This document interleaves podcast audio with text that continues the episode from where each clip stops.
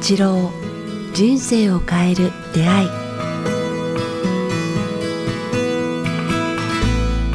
こんにちは早川洋平です。北川八郎人生を変える出会い。えーこの番組はポッドキャストと YouTube でお届けしています。今日は第はい。206回です、北川先生よろしくお願いします。もう12月の中旬ですね。そろそろ皆さん寒くなってますかね。ねえ さすがに寒くなってるはずですけど、本当最近、まあ毎年のお話になっちゃいますけど、ね、夏が長くて、こう、秋があんまりないくて、気づいたら冬みたいな感じですよね。ええええ、本当に。なんか、でも今年の冬は寒いって聞きましたけどね。ああ、そうなんですね。はい。じゃあ皆さんぜひね、ちょっとこうね、いろんな心配もあると思いますけど、免疫力を高めつつ、えー、と思いますが、さあ先生、こう今日はですね、前からずっと先生に伺いたかったんですけど、うん。えーまあ、先生のね、語録集だったり本の中にも書かれていることではあるかもしれませんが、はい。本質、物事の本質を見極める。とても難しいことですけどねです。ね。はい。はい。これをなかなかできないと思いますけど、はい。どうしたらいいかなという。あまあ、あと、その、えーっと、早川君の呼びかけに応じて思い出す質問があるんですね。というのは、ある方から、こう、こういう質問があったんですね。現代はとても悲惨な世界、あの、時代ではないか人類ってなんで、あの、うんこの出来事っていうのを、なんて言いますか、は悲惨な出来事を、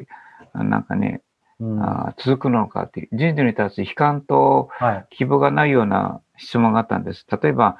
今、世の中を見てみると、凄まじい事件が頻発している。はい。で、罪のない子供たちが殺しにたくさん遭ってるじゃないか。ね、親が、あね、子供を殺したりとか、悲惨な状態。それから、なぜそういうことが起きてて、このことに意味があるのか、なぜ、はいなぜこういうことが起きるのかという質問があったんですね。は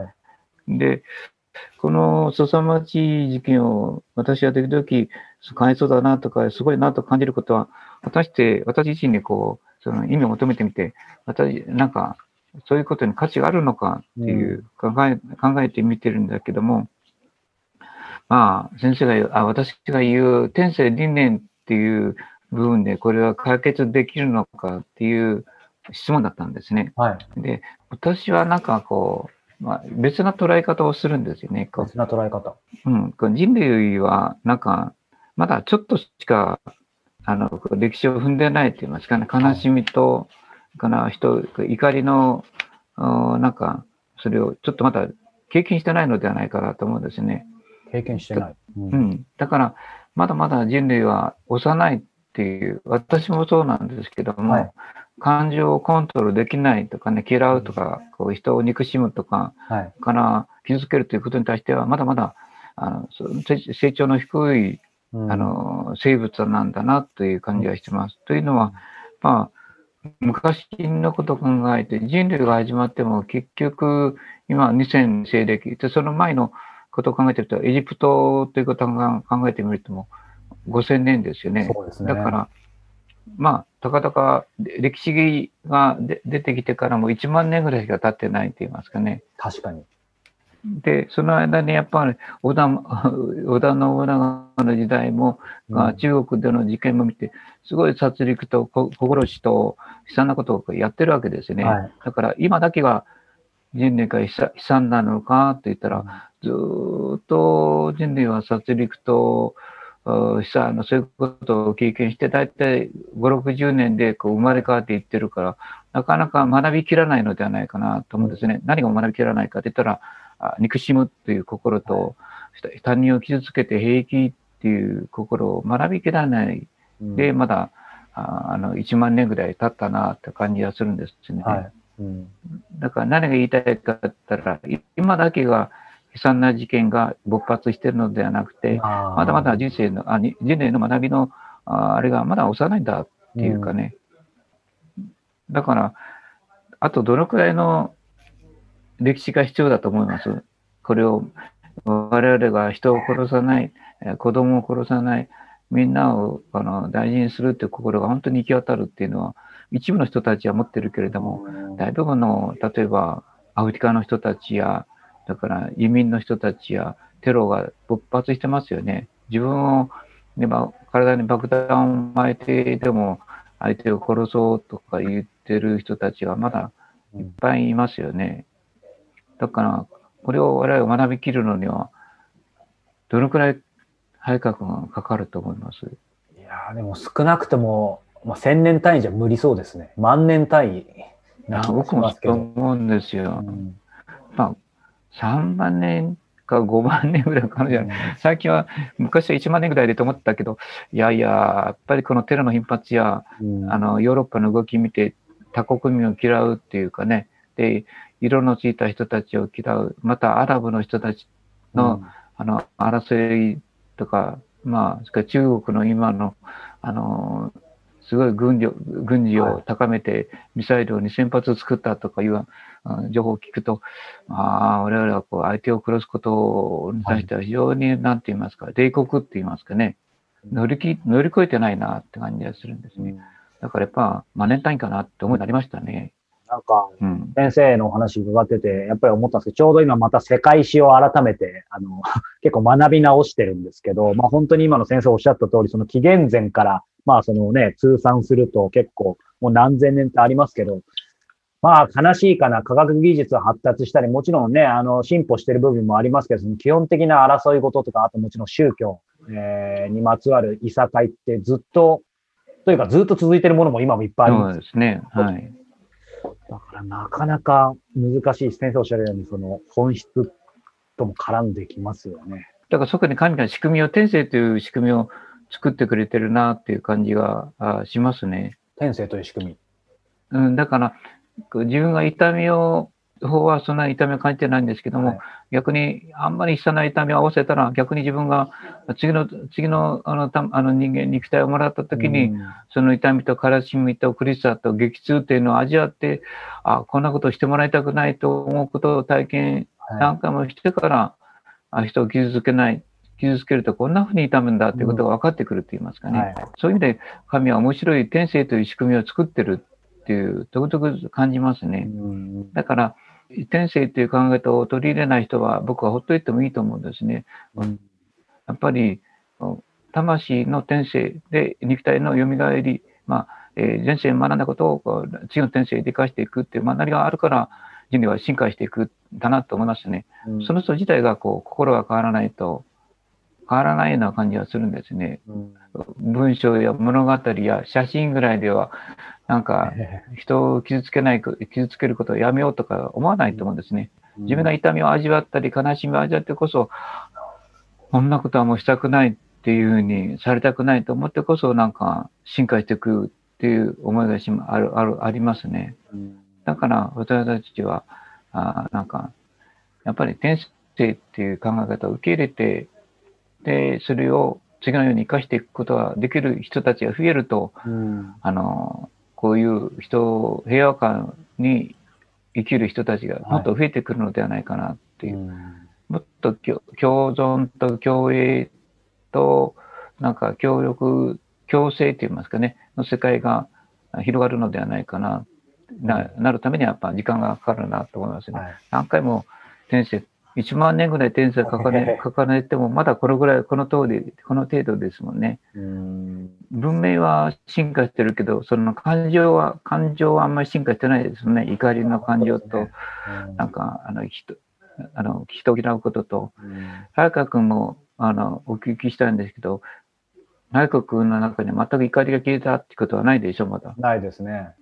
やっぱ、時々向かってきたり、こんちきしようと思ったり、うん、本当に嫌なやつだなっていう、瞬間的に思うことはありますよね。は私の中にもまだありません。なんていう人間なんだっていううんことを感じたりして、ああ、これ、こういう感じ方がうんこう人を傷つけてしまうんだなっていうふうに、ま、学ぶのがこう、この人生一回では難しいなって感じしますね。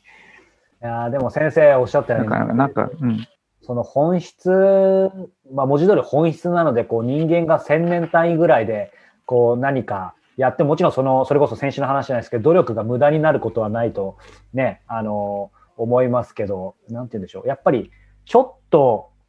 短い期間とか浅いことだと、いわゆる服を着替えるようなことぐらいしかならないですよね。この裸の自分は変わらないというか。うんうん。うん